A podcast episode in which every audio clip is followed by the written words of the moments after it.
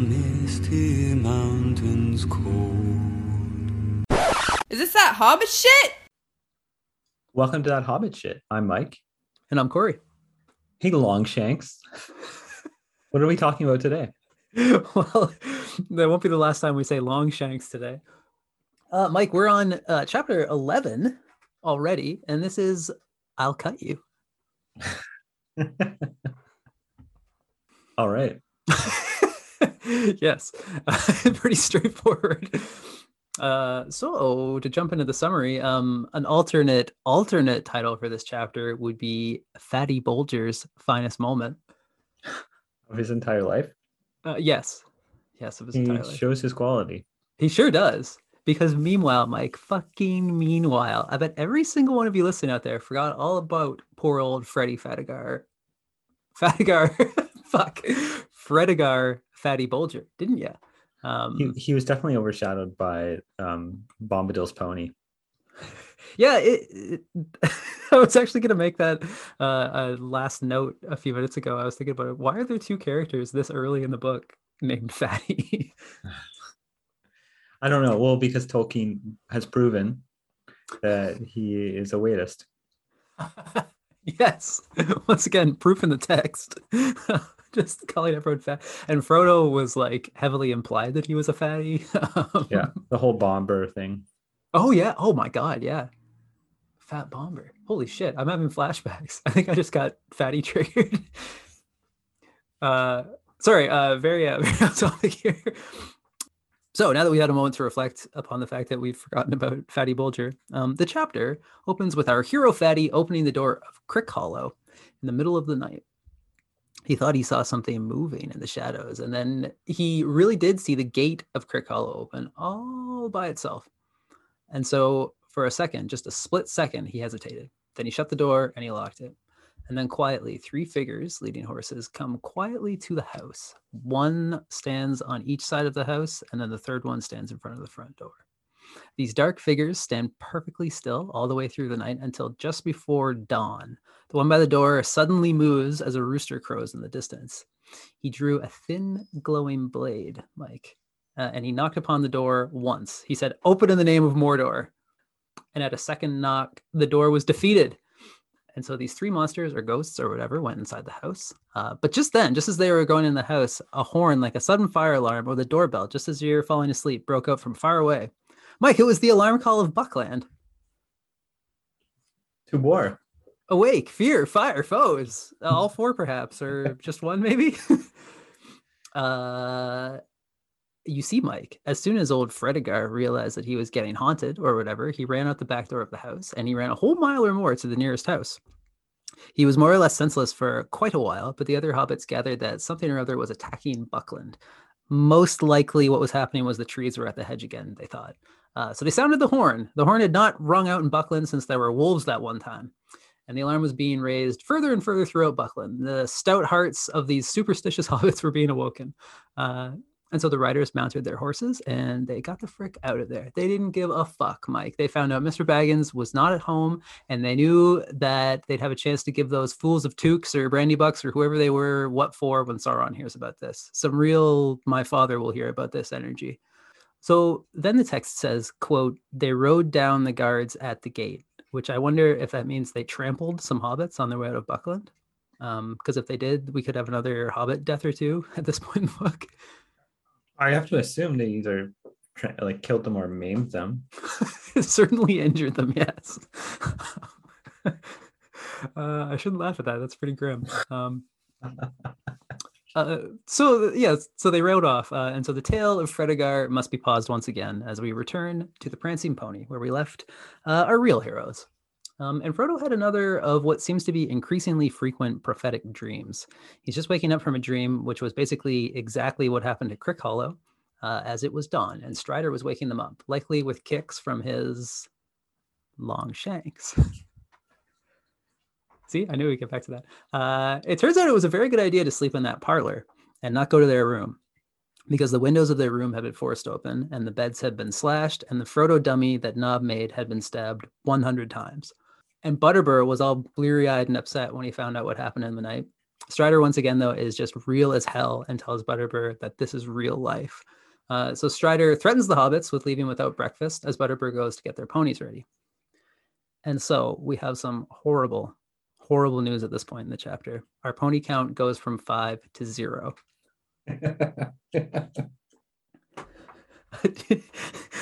don't want to put you on the spot, Mike, but do you remember their names? Because I, I really should have written it down, but I don't think I did. um, I can pull it up if you give me one second. I, I'd be glad to. You want to ask me? Mike, what were the ponies' names again? Okay. We've got Sharp Ears. We've got Bumpkin, Wise Nose, Swishtail, White Socks, and Fatty Lumpkin. Fatty dead. Lumpkin. Oh, what? All dead. No, no, no, no, not all dead. Fatty Lumpkin was not in Bree. He was not there for the uh, the pony massacre of uh, 3017. I- I You're right. So the the pony count was at five Yes, briefly. Yes, briefly, but now it's zero. Wow. un- unfortunately. Um, so that's the second blow. We forgot about Fr- uh, Fatty Bolger, and we f- have no ponies. Um, where was I here? Uh, so yes, of course, the party despairs as Strider decides that they don't need ponies anyway. The real problem is how they'll carry two to three to five weeks of supplies uh, for five people. Uh, Sam immediately squares up to Strider and says he could carry two men's baggage plus a damn pony if it came down to it. Do you think he um, winked when he said it to Strider? No, I think I think he wanted to fight him.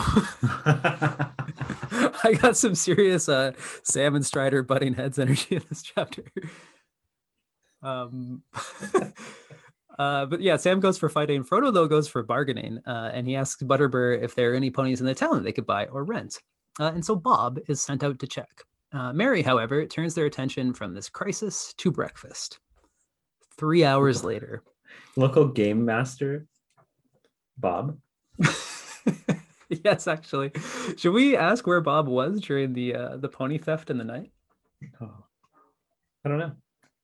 I'd rather not. yeah, wait. That's his one job, isn't it? I think it kind of is. Yeah. To mind the ponies. No. Every time we think we've discovered something about a hobbit, Tolkien throws it back at our faces the next chapter. Bob was the Yeah. smart one, we said. We thought so. Uh, so three hours pass. It turns out that there's only one damn pony that was for sale in all of Bree proper, and it belonged to that dick Bill Ferny.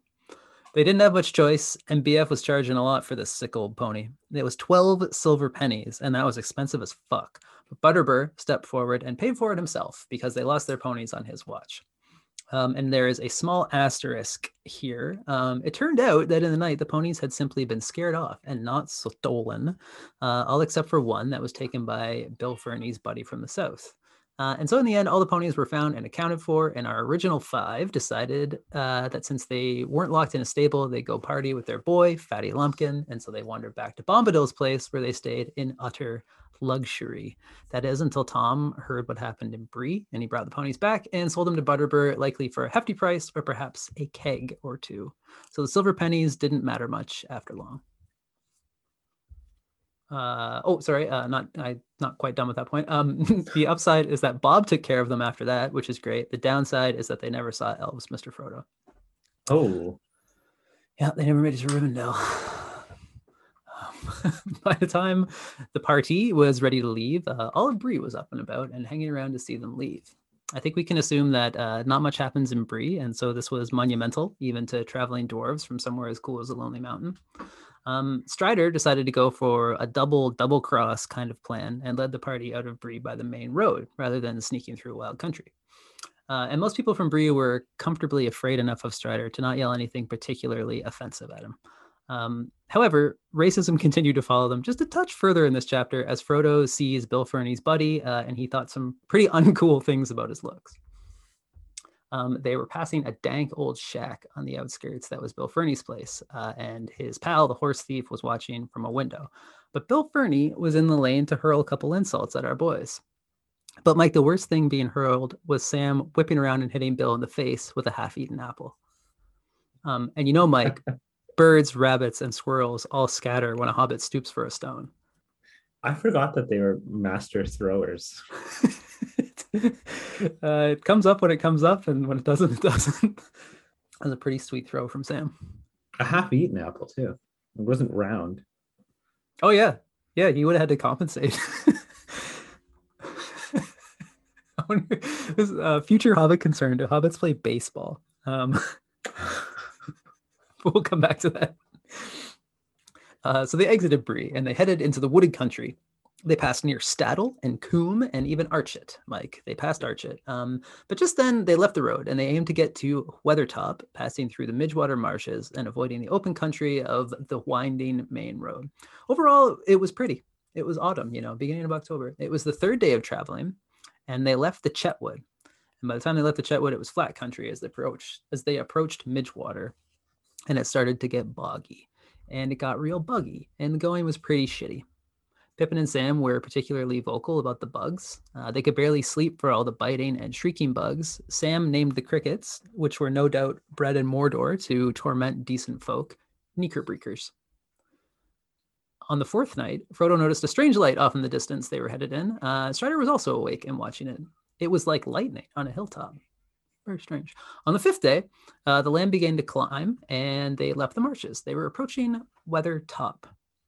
Strider, though he planned this path, uh, lets the hobbits know that even though he decided to head for Weathertop, it's probably going to go really shitty for them uh, because he's real like that.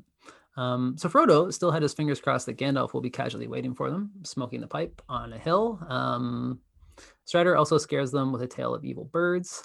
Uh, they approach Weathertop from the north, where they might climb it from a more hidden vantage point. Uh, this is making sense. I feel like I've lost my own thread here. Um, I think it's making sense. okay, cool. Uh, they're headed for a hill. Um, the wrong, the long way around the hill. yes, I like that actually. Um, but like Bilbo before them, the hobbits thought of their hobbit holes and firesides as they camped out for the night. Um, it was now October 5th, and the sixth night out from Bree, or so the text says, and we will trust it. They climbed the back of Weathertop, uh, and Merry, uh, unusual hobbit that he was, asked about the history of the land and who built the paths and placed the stones on the hill. Strider explains the grimass history to him, that it was a watchtower, a watchtower called Amon Sul. He said Isildur stood there and waited for the coming of Gilgalad, the last alliance of elves and men. Merry asks him to tell more of Gilgalad, but as Strider is lost in thought, old Samwise takes up the tale and sings a little song that Bilbo taught him. Bilbo told Sam many tales of elves and even taught him to read, it seems, a point we are certainly going to come back to. um, uh, anyhow, uh, Bilbo apparently took credit for this particular song, but Strider explains that Bilbo actually translated it from an ancient elven tongue. Uh, as they climbed Weathertop, it became apparent that they were the only ones there, aka no Gandalf. Uh, on the west side of the hill, they found a little hollow where they could hang out for a bit. Pippin, Sam, and the pony stayed there as Merry, Frodo, and Strider kept climbing all the way up to the top. There was an ancient stone circle that was once the base of Amon Sul. In the center of the circle were some rocks uh, that were piled up and blackened and charred as if from fire or perhaps lightning. Um, the view from the hill was pretty tight. They could see the road for miles and generally saw nothing.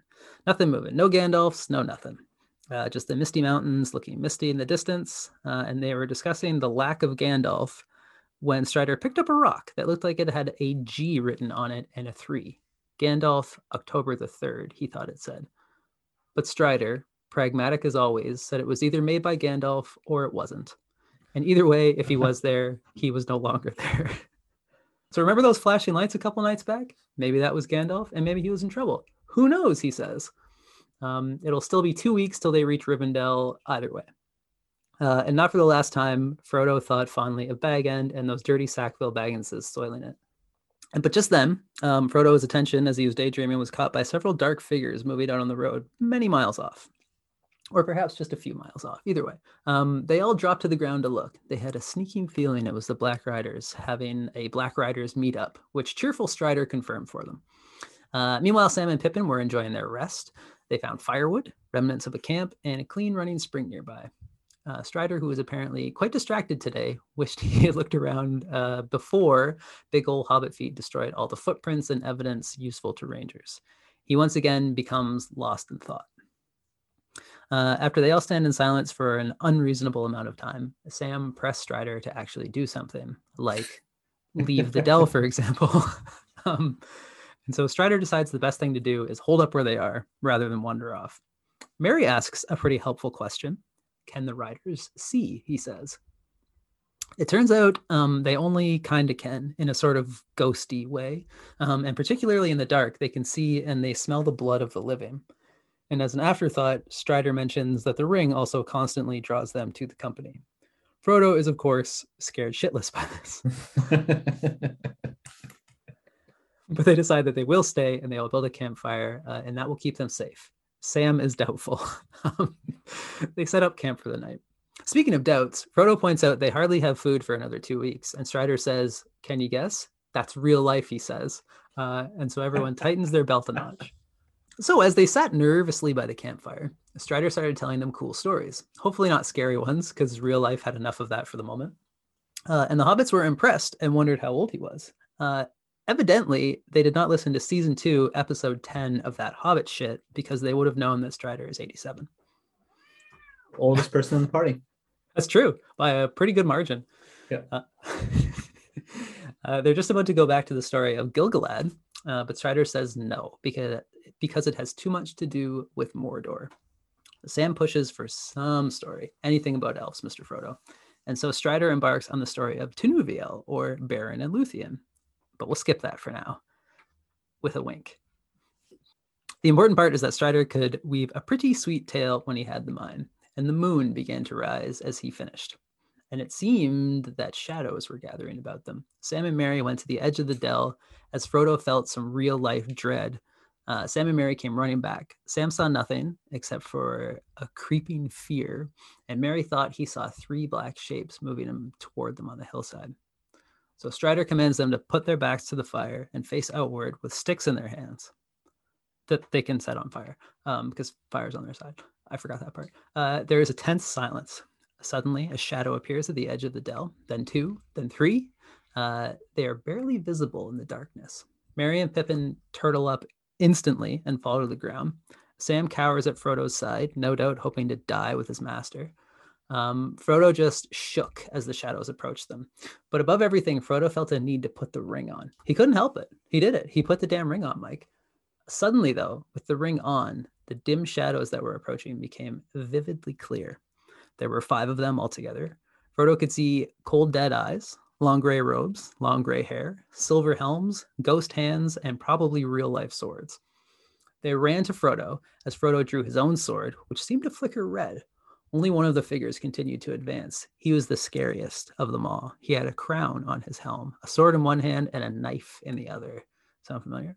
Uh, he came forward as Frodo screamed some elven shit and swung his sword around wildly.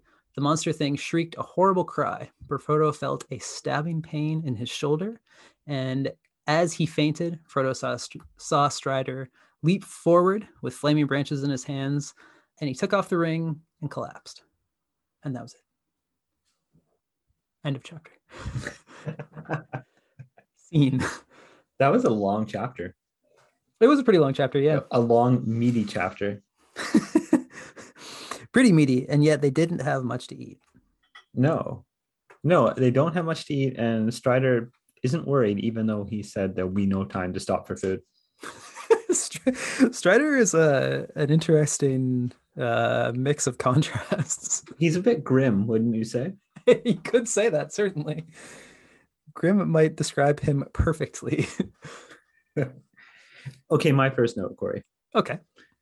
Bucklanders are awesome. is is there more to your note? Um, I wish there were. Is this because of the alarm call of Buckland? The alarm call and how like Fatty being attacked at night woke up the entire all of Buckland. It's it's like, yeah. They were armed and ready to go. it could have been fear. It could have been fire. Could have been foes. Fuck it. Wake up. Yeah, it's something. They're like spiders. They're just always at the ready.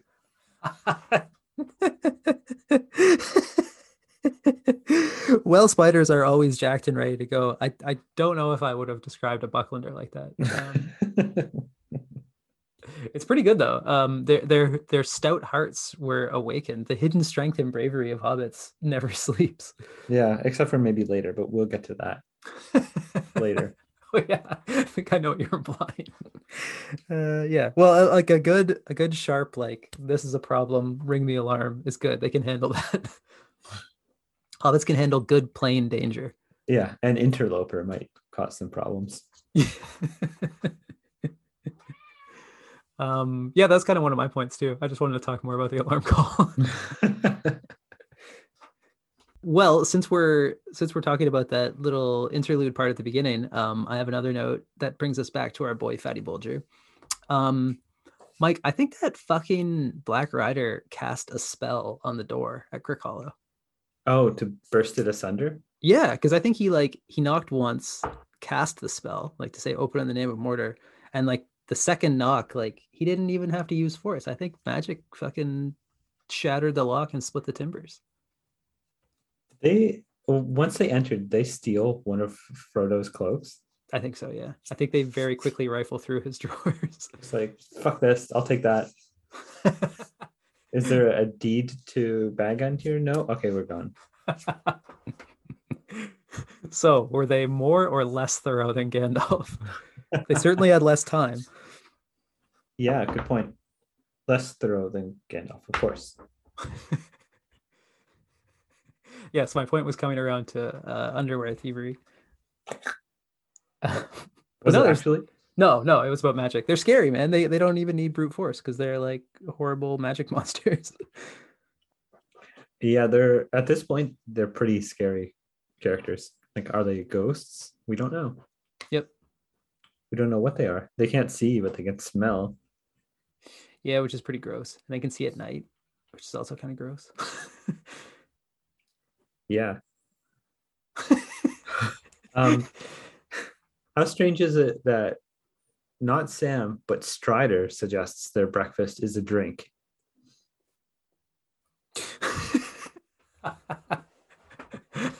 Has, has Strider just seen too much and he's uh he's even more grizzled than Sam was? Yeah, well, we'll just have it. He says a drink and a bite standing. I mean, he could have meant coffee. He might have, but he said a drink. Yeah, that's true. And they were at an uh, a bar, more or less. Yeah. less. Sleeping in the parlor of a bar. So Sam was the only one that was excited by the prospect of not having a proper breakfast. Do you think he's just amped to to head out on the adventure? Maybe maybe I took his like aggression towards Strider as like fierce brotherhood. Like he just loves this guy. He's had the measure of him, and he's just all all in now. I've had the measure, Mr. Frodo, and it's good. so our pony count is down to one. Did, did we get that pony's name? Uh, no, actually, you know what? I skipped ahead. I don't think this pony gets a name for quite a while. Okay. Um, so yes, we have one nameless pony, which is a pretty measly pony count. Yeah, and it's also a measly pony. Yes. Uh, yeah. Uh, uh, theoretically abused by Bill Ferny pony. Yeah. What did he need a pony for anyway? Like, why did he have this thing? To verbally abuse. Just when no one else is around. Oh, they closed the bar early tonight, you stupid pony. uh, one of my notes is uh, I like to periodically point out um, an interesting uh, aspect of the audiobook read by Robert Inglis, um, which is excellent, as I mentioned periodically. Um, what I thought was really funny is the difference uh, in the voice he puts on for Butterbur as opposed to Strider's voice. Oh, it's it's uh, they could not be more different characters. Like Butterbur is like uh he's like, oh no, your pony's got stolen. And Strider's like, Butterbur. he's like a he's like a Batman voice. He's like a fucking Christian Bale's Batman voice. it's just it's a great contrast. This country bumpkin and this real life motherfucker. Who would have a pretty, a pretty, like aged voice at that point. I would think so, yeah. Distinguished, um, humorless. Do you think Butterbur has any idea that Strider is older than him? Um, no, I don't think so. I don't think he has much of an idea of anything. uh, yeah, he's a he's defended occasionally, but at other times he's a he he gets quite a bit of abuse from other characters. Um, another mystery uh, in Lord of the Rings. Um, uh, your your next note, Mike. um, we kind of already talked about this one. Sam carrying enough for two. um, so I'll skip that. Is that The- foreshadowing? Uh, oh, I don't know. no spoilers.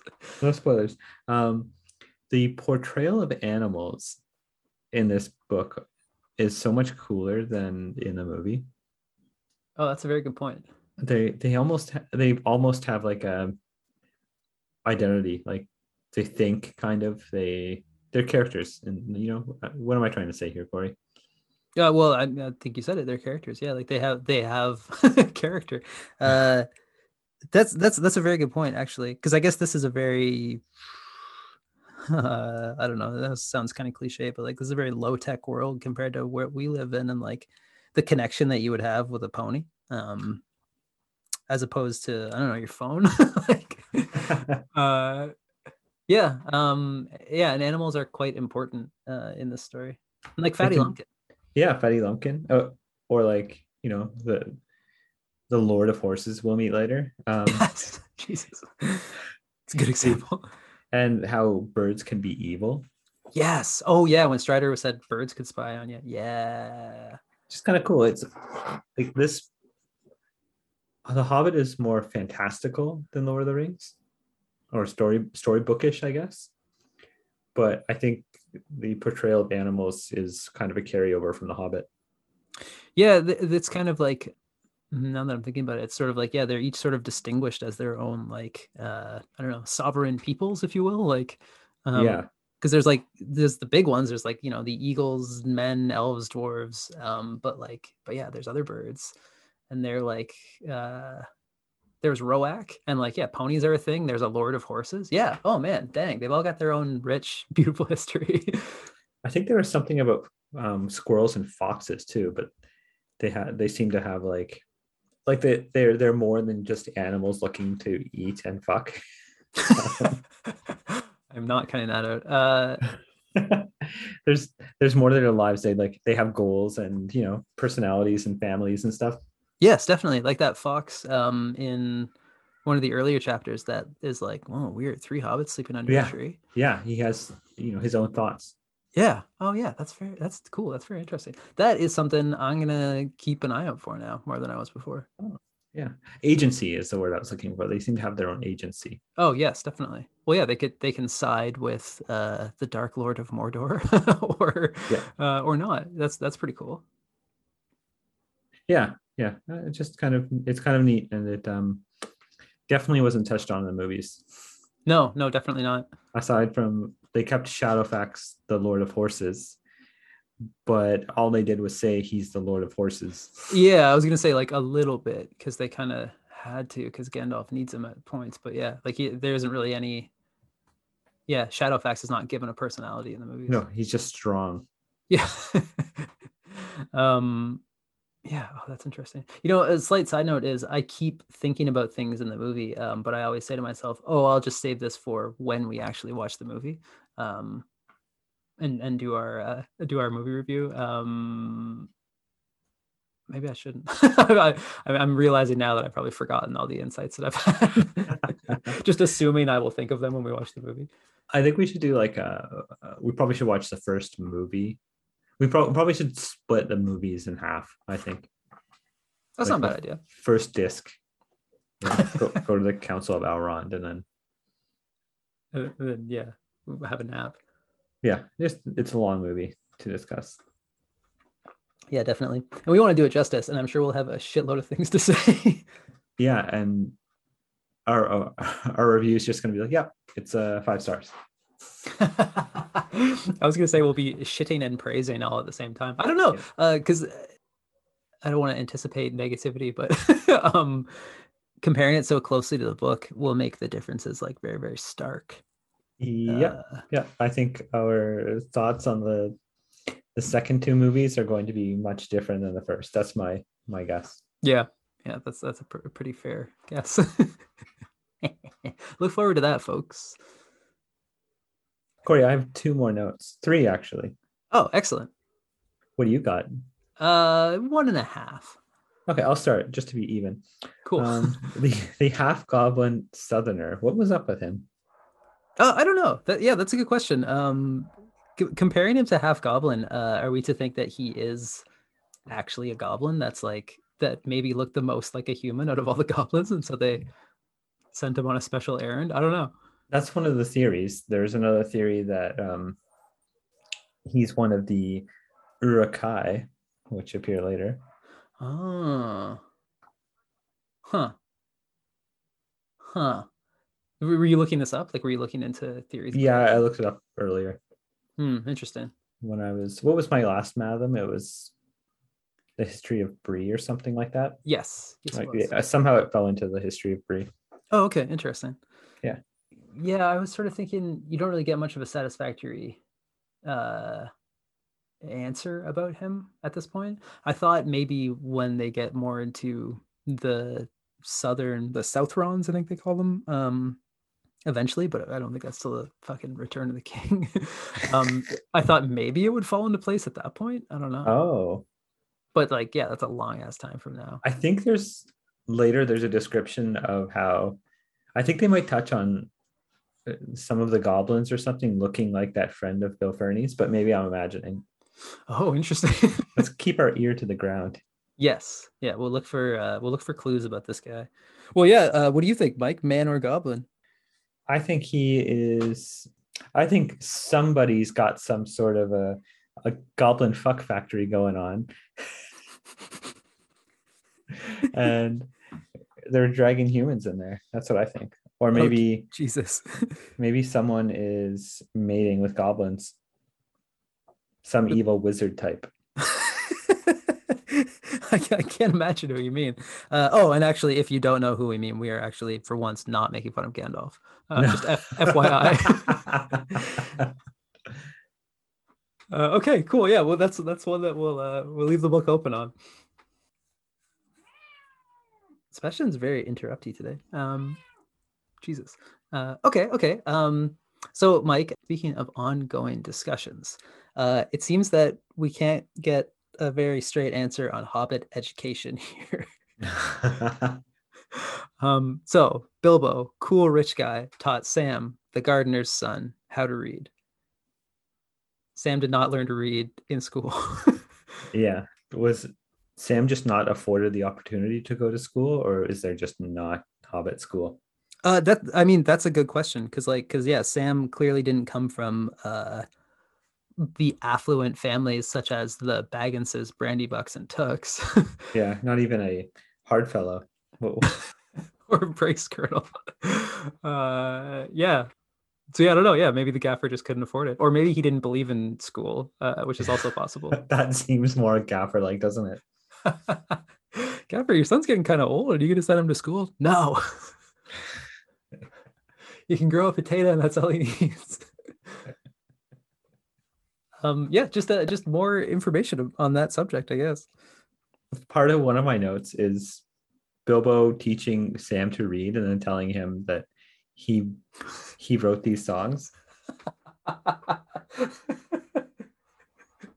just explaining to Sam that he's written all histories of elves that lived thousands of years ago. Yeah, it's just a song I wrote about this six thousand year old elf. And where did where did Bilbo get this penchant for exaggerating the truth? His tall Uh, tales. Maybe this is a good time for us to make fun of Gandalf. Oh, I was going to blame Bungo, but probably both of them. oh yeah, you're right. Yeah, probably both of them. Bilbo, uh, all in all, had a pretty rough uh, set of influences. Not really Bilbo's fault. No, no, yeah, poor guy was just trying to make it in the world. Uh, my last note, Corey. yes. In, in the chapter, Strider mentions the Forsaken Inn Oh yeah. and how we- um sorry, not Weathertop. Yeah. Uh, Riv- Rivendell was one day's ride from the Forsaken Inn. Yes. The Forsaken Inn was the last inn that Thorin and company stayed at, Really? but it was it was deserted. Oh, so it was deserted at the time of the Hobbit. yeah, and I guess someone took it over now. It's the Forsaken Inn.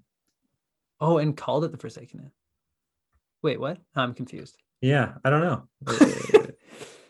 Yeah, that that kind of yeah, that definitely does stick out because um they just came from the Inn of the Prancing Pony, and then he's like, oh, Yeah. it's after the Forsaken Inn, which I yeah, uh, when. I read it, I thought Strider was taking a shot at old um, Butterbur.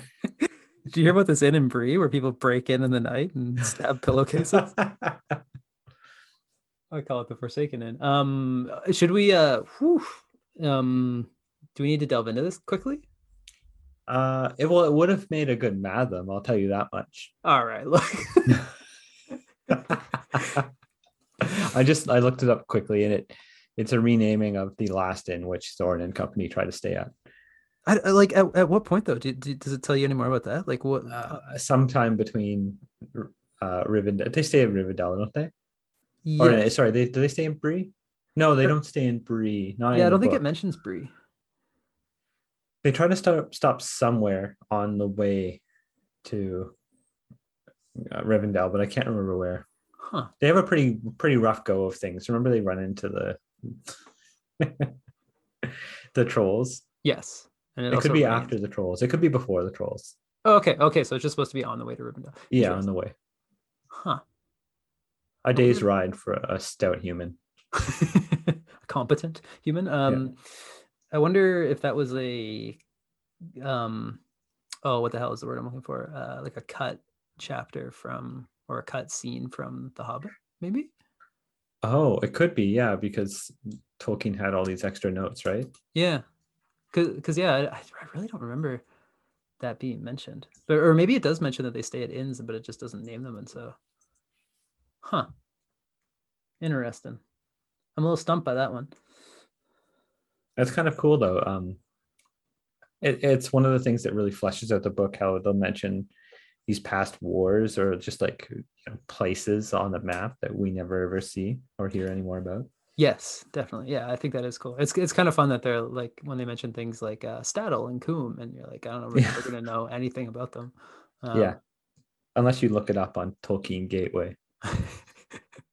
By the way, don't go to Lord of the Rings dot fandom or whatever it was. It's a barrage of uh, pop-ups. But anyway, Oh, okay. um, when you're doing your research, uh, I try to stick to the Tolkien Society because I like to have my research vetted. You're just driving a rift between us, Mike. okay. Uh, my last half note um, is uh, Aragorn. Another thing that he sort of casually mentions in passing uh, is he says that all the tales of Middle Earth are sad. I think he's just a grim man. Okay. I can live with that as the uh, as the explanation. Yeah, he's grim, and as we know, grim men like to be a bit of a stick in the mud, Stick in the mud. a yeah. downer. Yeah, the fish are poisoned. the dragon's still in the mountain. Shut up. Uh, All the stories are sad.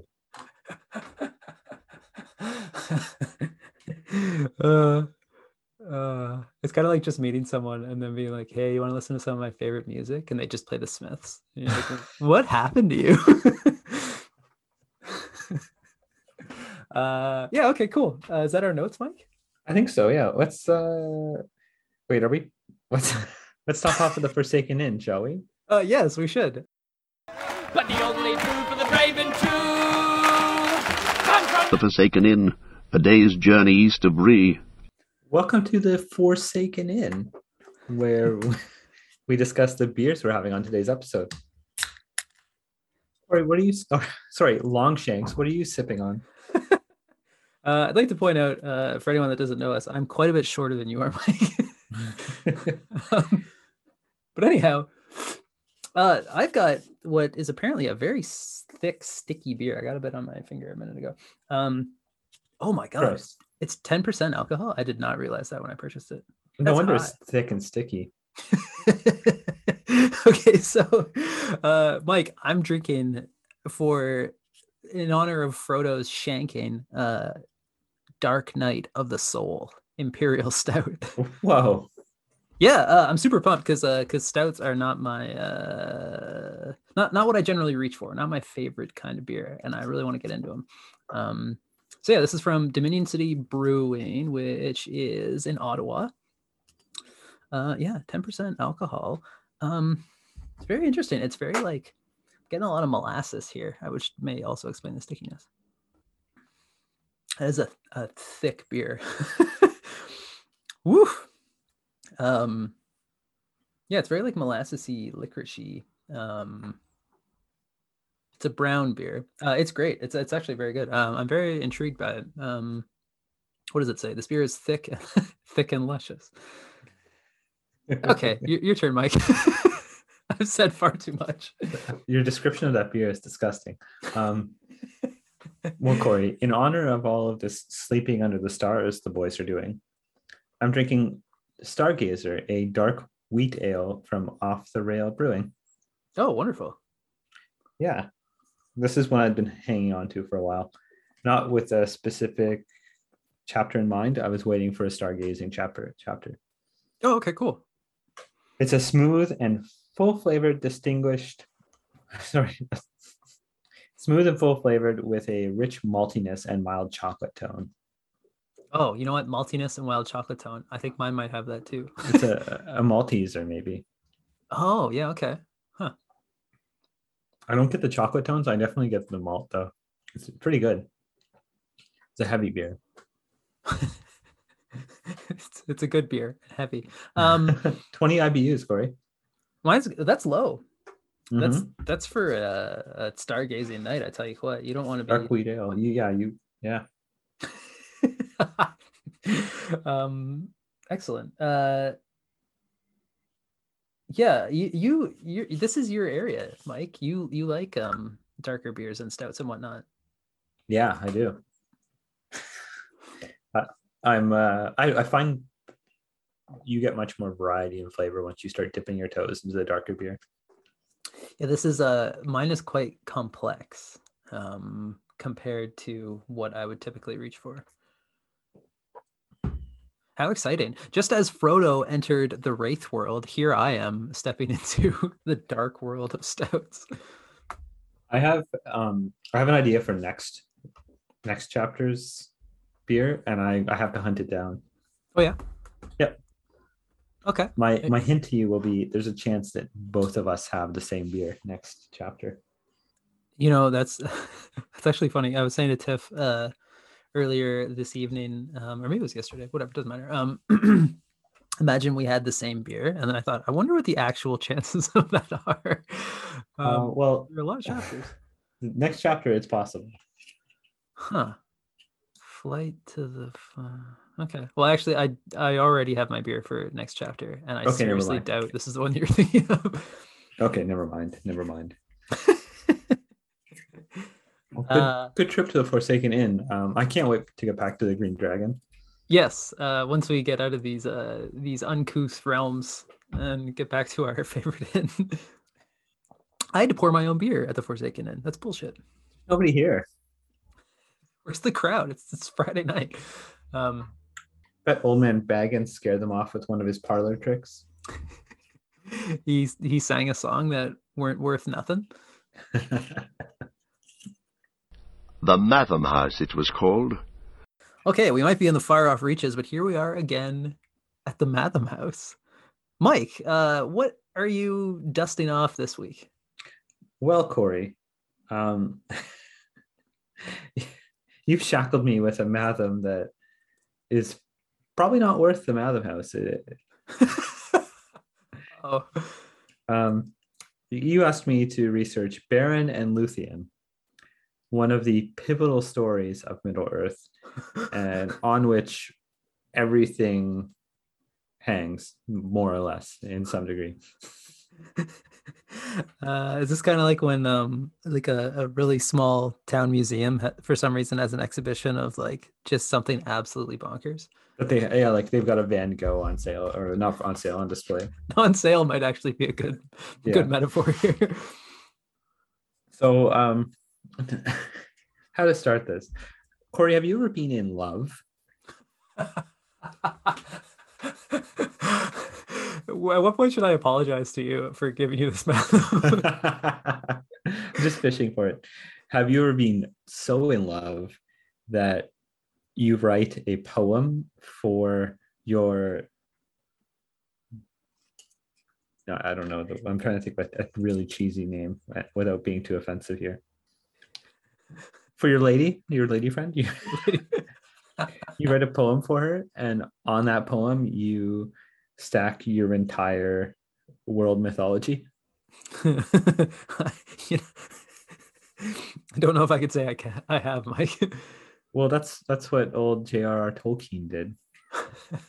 He saw his dear Edith dancing in a hemlock grove and wrote a poem about her. Oh, And that poem was the basis of Beren and Luthien.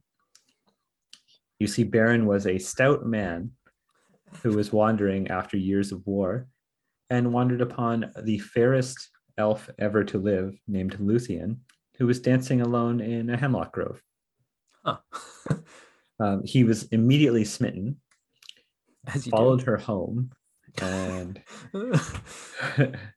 through the course of things, ended up asking her father, Thingol, for her hand in marriage. Thingol laughed because it was unheard of for a man to marry an elf. And he was also having his daughter be the the, the most beautiful being ever on Middle Earth. He, he wasn't really super keen on marrying her off, especially to a man. So he gave Beren the impossible task of bringing one Silmaril in exchange. Do I need to get into what a Silmaril is, Corey? We- um, do we have time maybe, uh, maybe we shouldn't. Maybe this should be a a different. I don't know. Okay. you- 10 words or less. The Okay. Silmarillions, or the Silmarils, were the greatest of all gems, which were taken from the elves and held by Morgoth, the greatest evil in the world. okay, I think you got closer to twenty, but that is perfect. So he gave him an impossible task. Yes. And Beren was so smitten that he said, Sure, I'll do it. no problem, bro. He went off adventuring. And a little ways behind him, although he promised, he made her promise not to go, Luthien was following. So she was Bear- about this match. Yeah, she was into it. Okay. Just her dad said no. That's important. to she brought home a bad boy, Corey, and her dad was not happy. Uh, wait, did Tolkien write himself as the bad boy of Middle Earth? Is that what's going on here? yes, Mike. So, um, Beren is eventually kidnapped, but he makes an elf friend on the way, and he, sorry, he and this group of elves he meets on the way are kidnapped by Sauron, and they're held in these pits where they are eaten one by one by werewolves.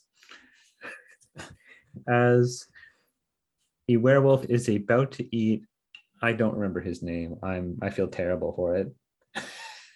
As a werewolf is about to eat Beren's elf friend, Luthien, Hound or Huan, the greatest of of greatest wolfhound of Middle Earth, oh yeah. and Oh, I'm remembering this from the Silmarillion. Yeah. Now, yeah. and Celegorm, the elven companion of Hound, Hound, Hound. I don't know how to pronounce his name. Um, they come in and and save the day. Then Hound he suggests that to sneak into Angband and get the the Angband is the terrible fortress in which Morgoth lives with his jewels.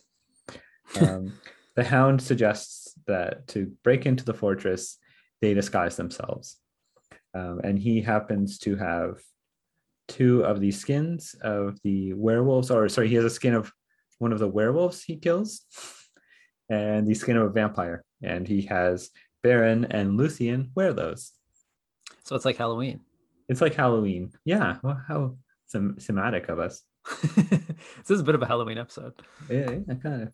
There are ghosts. so, oh boy, I have to pronounce a really difficult name here. so, as as they approach Angband, they are what's it intercepted, I guess, by the second greatest of all werewolves, who kind of sniffs through their disguises.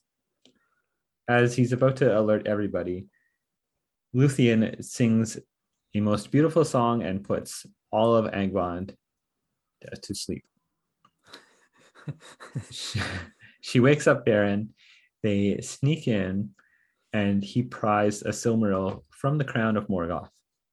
He then gets greedy, as men are, and tries to pry another Silmaril. His knife slips, and he cuts Morgoth on the face, waking him up. They run away, and just as they're exiting, the second greatest of all werewolves intercepts them, and Beren sticks out his hand, holding the Silmaril, and the werewolf bites it off. Being a jewel of pure light, it burns terribly, and the werewolf runs off in a mad fit. this is quite complicated. Yeah, I- I- I see now. This is, this is a simple version. Beren and Luthien return to Thingol empty-handed, quite literally. um, and he says, "Oh, too bad, so sad."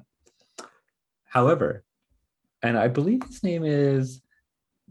Oh, let me let me look it up. I this werewolf's name is important. Is this the one that you're having trouble? Yes, pronouncing? struggling with his name. Struggle. Carcharoth. Carcharoth, I think that's his name. Carcharoth? Carcharoth. Man. Like okay. Kakarot. Carcharoth. Yeah. Sorry, there, there's a lot um there's a lot of Harry Potter that is like really directly taken from Lord of the Rings. yeah. Um, so Carcharoth is going crazy ar- across the countryside at this point, driven mad by the Silmaril in his belly. you say he was tripping mad?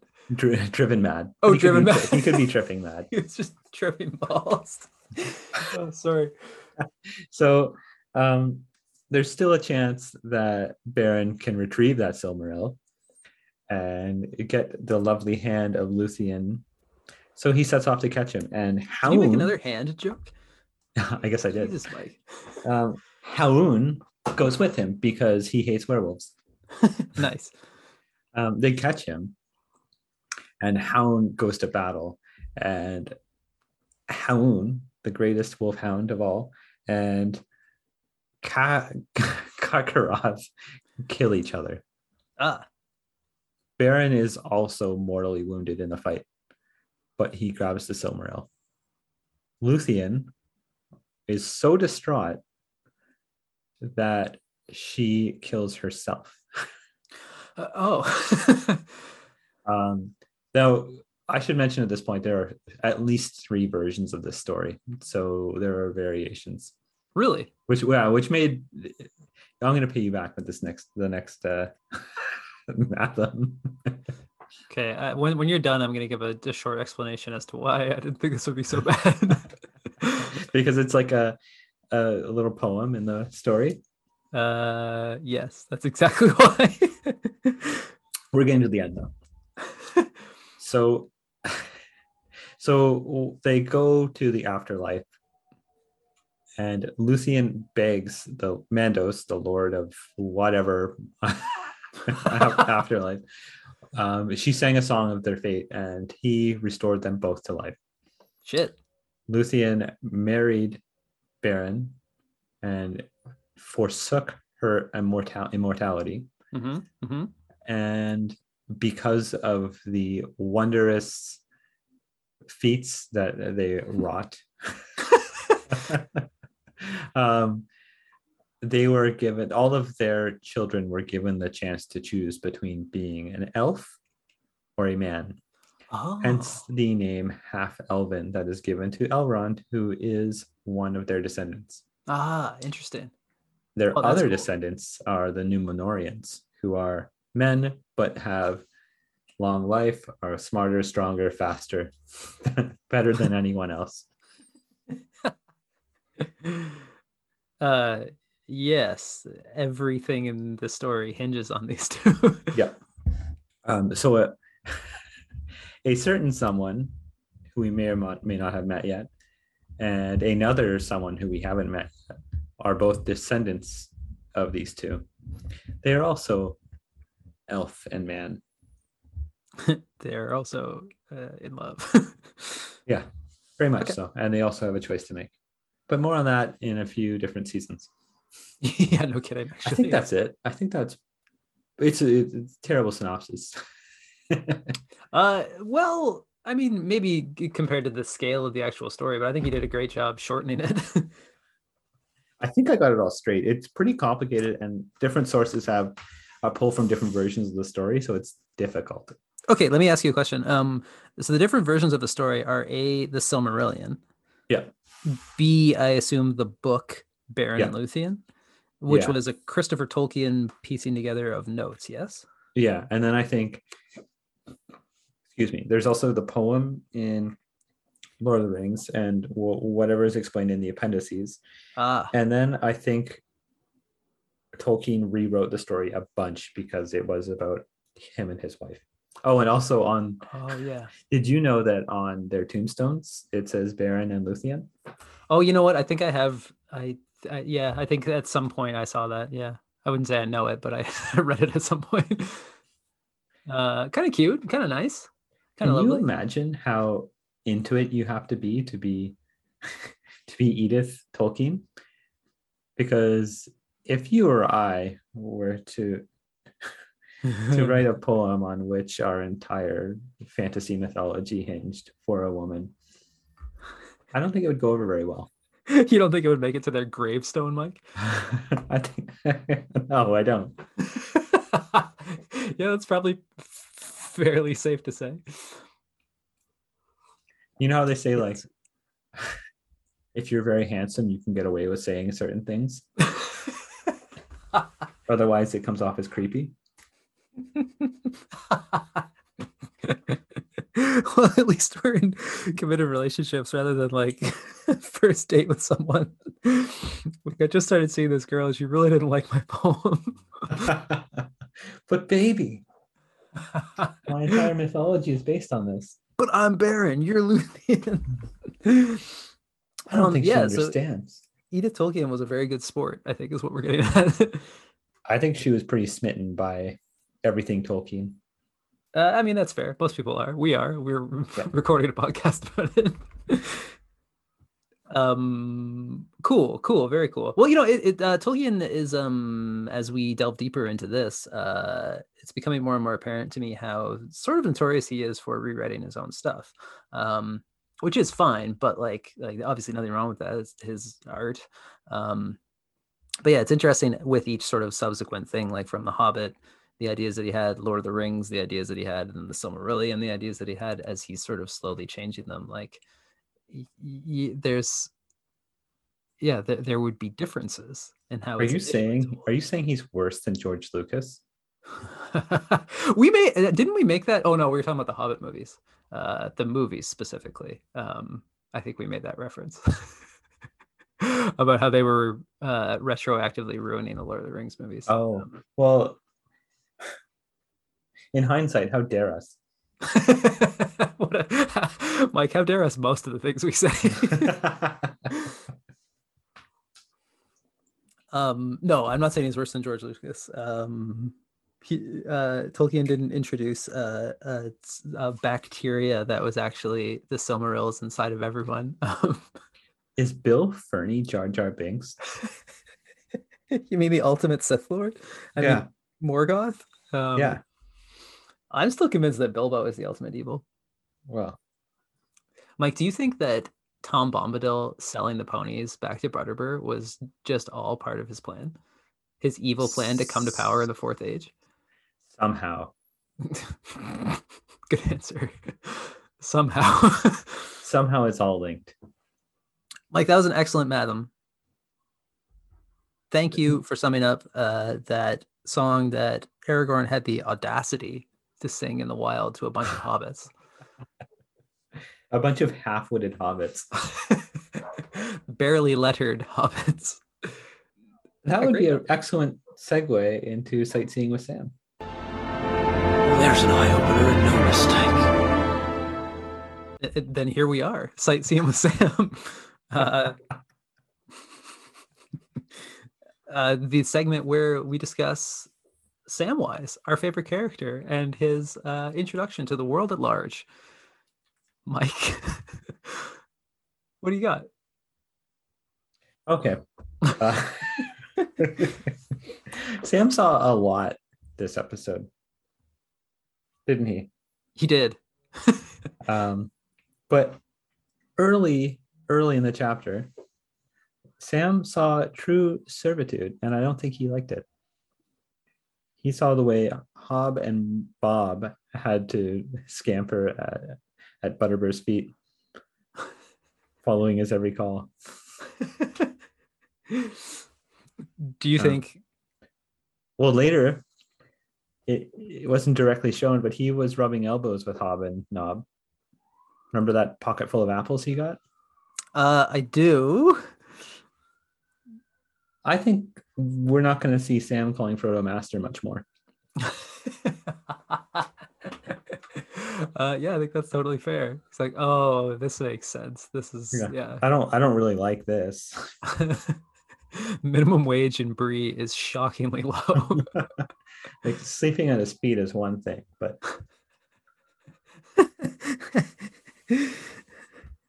that, that- that's a pretty good one. Um, it is also actually very connected to my site that Sam saw, um, which isn't really a site per se. Um, but I wanted to point out that uh, that Nob and Bob gave Sam and only Sam apples and a pipe, which Yeah. is pr- yeah proof that he's the coolest among them. I think it's like um, they immediately accepted him as part of the help.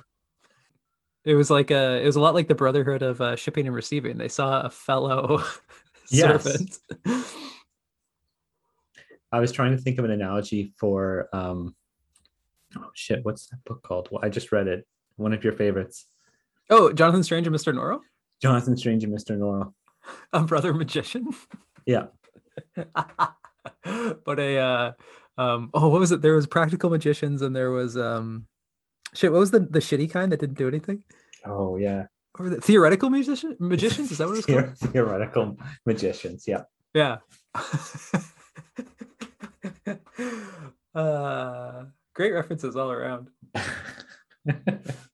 Poor Sam. We could have picked so many great things for him to have seen. The Midge Marshes, the Neekerbreekers. Meeker Breakers. He he had some some good uh good lines in this episode. Yeah, he chapter. did. Um, he, he saw Bilbo for the fraud he is. oh my god. I Wonder if he questioned his uh how he reads. Like, did, did I even really learn how to read? No, not our poor Sam. Uh, he's great. He's growing, um, and he did uh, once again show uh, more than his share of bravery when those riders showed up. Yeah, He, he did was not. right there, right there with Frodo until the last moment. Yep, until Frodo up and disappeared into the Wraith world. um, great sights. Excellent. Wonderful sights. Cast it into the fire! Welcome to Fan Casted into the Fire, where we cast a character who was introduced this chapter, or one we've skipped in the past. We do have some catching up to do. Yeah. So, Corey, you said to catch up, we should both cast somebody, and I suggested you cast Bill Ferny. Yes. I, I initially grumbled a little about it because it, it wasn't an easy cast.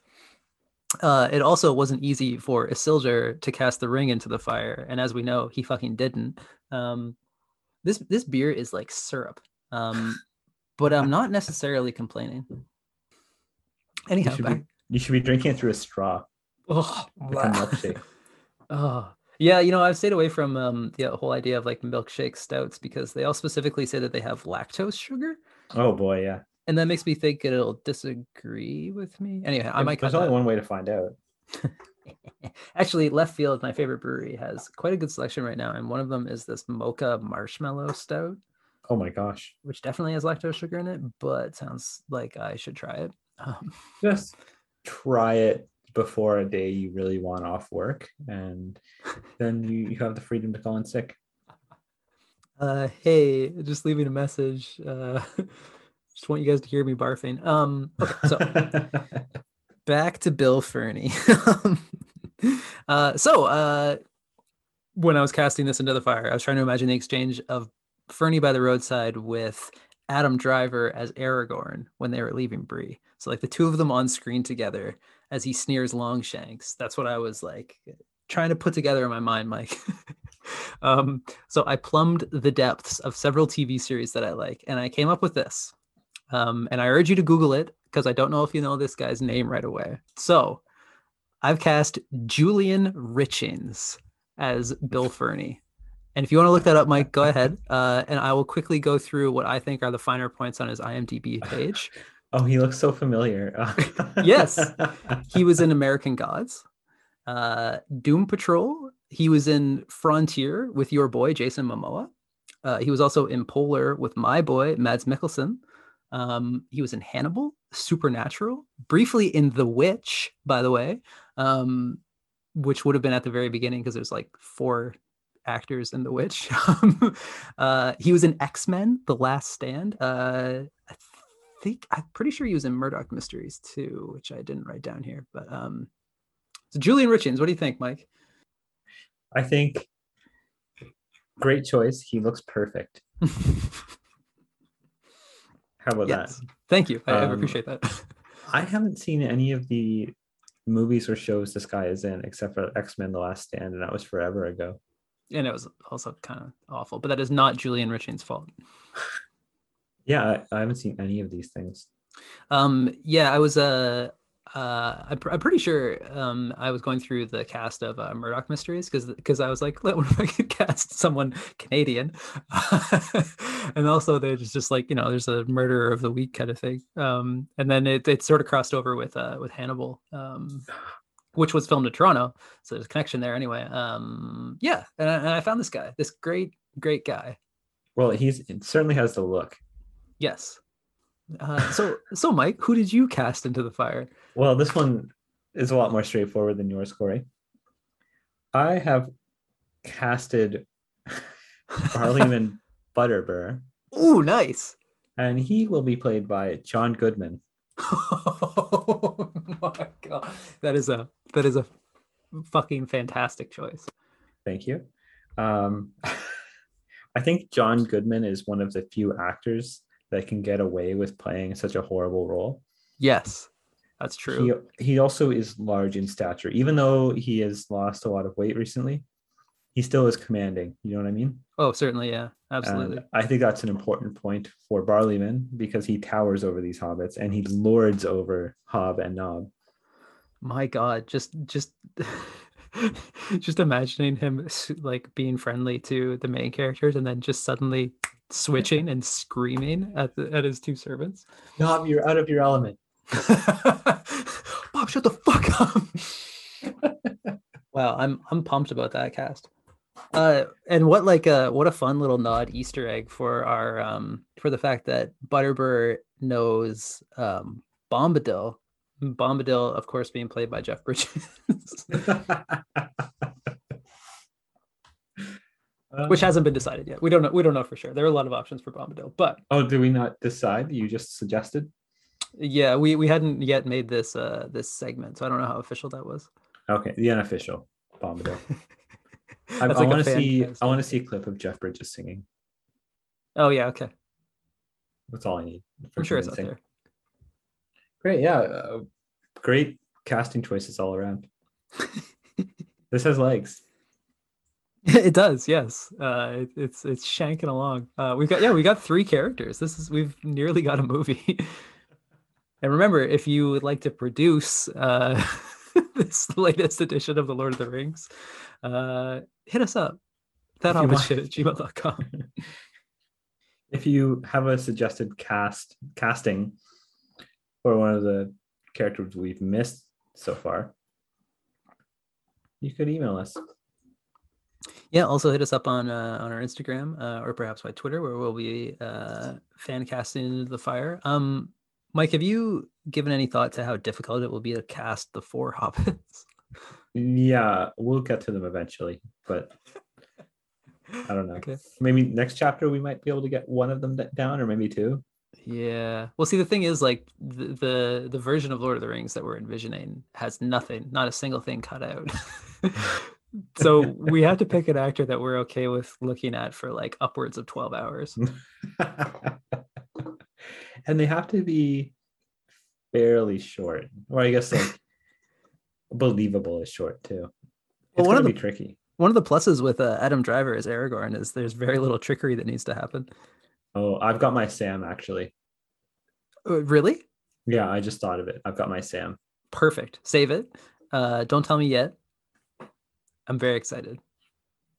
Okay. Maybe next chapter we'll cast Sam and Frodo. Oh shit! Does that mean I have to cast Frodo? Yeah, you have to cast Frodo, and it can't be that dude from the Russian Lord of the Rings. Uh, out of seven billion people in the world, he would be the one person that I've like already blackballed in my mind. and he'll have a red mullet. Twelve hours of that. Um, okay, great segment, Mike.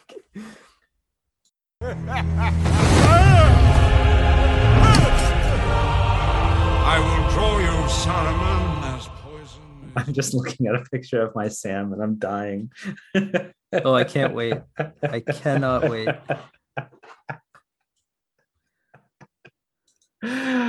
oh my god.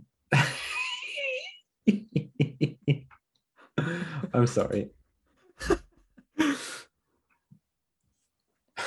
I shall draw you Saruman, the segment where we illustrate this chapter's chapter as a title page. I, I rambled it. Let me start over. Oh, I thought it was great. I shall draw you Saruman. Uh, Corey, I just got your text message and I got a little glimpse, but I didn't didn't soak it in. Let me see here. Okay, I'm gonna send you a second image because there is actually a second Oh. color. So I did a lino Ooh. print for this, bro. I can see that. Okay, okay, okay, okay. Okay, hopefully you're getting the second image now.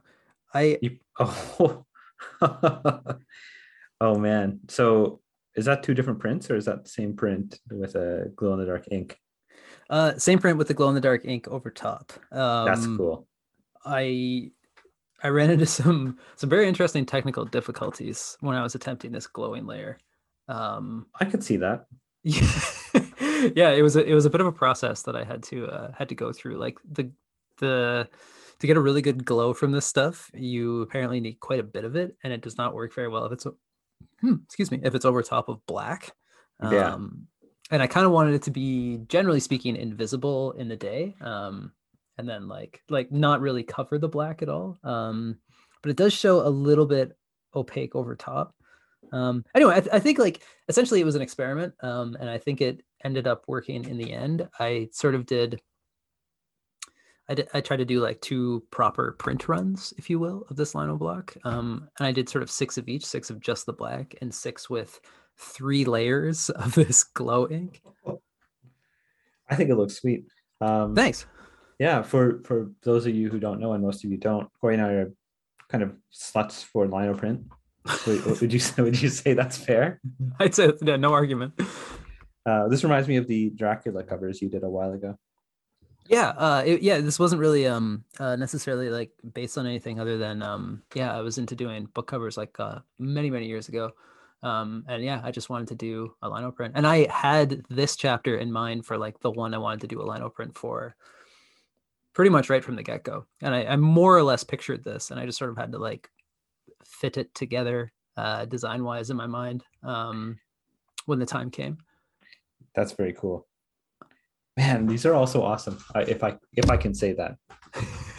uh, I thought it was really cool um because you were talking last chapter about like how uh both of us are sort of entering this this time around we're sort of like re-entering a territory that like we know fairly well um uh which is kind of cool it's also cool that it took us both like approximately five covers before we were like okay now maybe i'll go back into something i know Yeah, I yeah, it's kind of fun. Forcing yourself out of your comfort zone, but then coming back a little. And bring Yeah. that back. yeah yeah i had i had had some fun with this one i i was quite shocked actually the first time i printed it i did like a proof of the black and i was like uh, i was a little bewildered i was like wow this is like turned out better than i thought uh, i was pretty pumped about it i was really excited and i was like this is again one of those points where uh, i was so tempted to be like mike check out this fucking print oh yeah, when I was doing my last cover, I had that same thought. it's a it's it's an unofficial like it's it's not really like we ever said anywhere that we can't show each other but we just sort of kind of decided that Yeah, and now we're so stubborn about it that it's not going to happen. Oh boy, I still have Sam's stupid face on my computer screen. I'm very excited to see sam uh, Uh, are we good? Is this it? I I think uh, yeah i think we might have done it bro All right. Well, that's it for episode 11. Thank you for listening, as always. Thank you to our supporters on Patreon uh, Nicole, David, Jeremy, and Judy. Uh, that is that hobbit shit, or sorry, Patreon. Fuck, patreon.com slash that hobbit shit uh, if you'd like to support the show and also remember that if you are at a $10 or higher level for three months you will get a t-shirt which is pretty sweet um, there's our instagram which is at that hobbit shit uh, there is our Twitter at Hobbit Shit. Um, fan casted into the fire will end up on there if you want to weigh in on those. Um, and that just leaves that Hobbit Shit at gmail.com. Uh, if you're a big time movie producer and you're looking to do a brand new version of Lord of the Rings for 2025, um, hit us up. Mike, any, did I miss anything? Oh boy. Uh, no, no, no. I think we're good. Uh, if you have any casting suggestions, Yeah, yeah. Feel free to let us know. Uh, we will either love them or hate them. And Yeah. either way, we'll probably use them. this might be an odd balance of joke castings and serious castings. I think we'll hit the nail on the head a couple times. I think we have so far. Um, but okay, cool. Yeah. Uh, I guess that's it. I'm Corey. I'm Mike. And may the hair on your toes never fall never out. fall out. Damn it, that was the worst one yet. Liar. Oh, yeah. Never mind.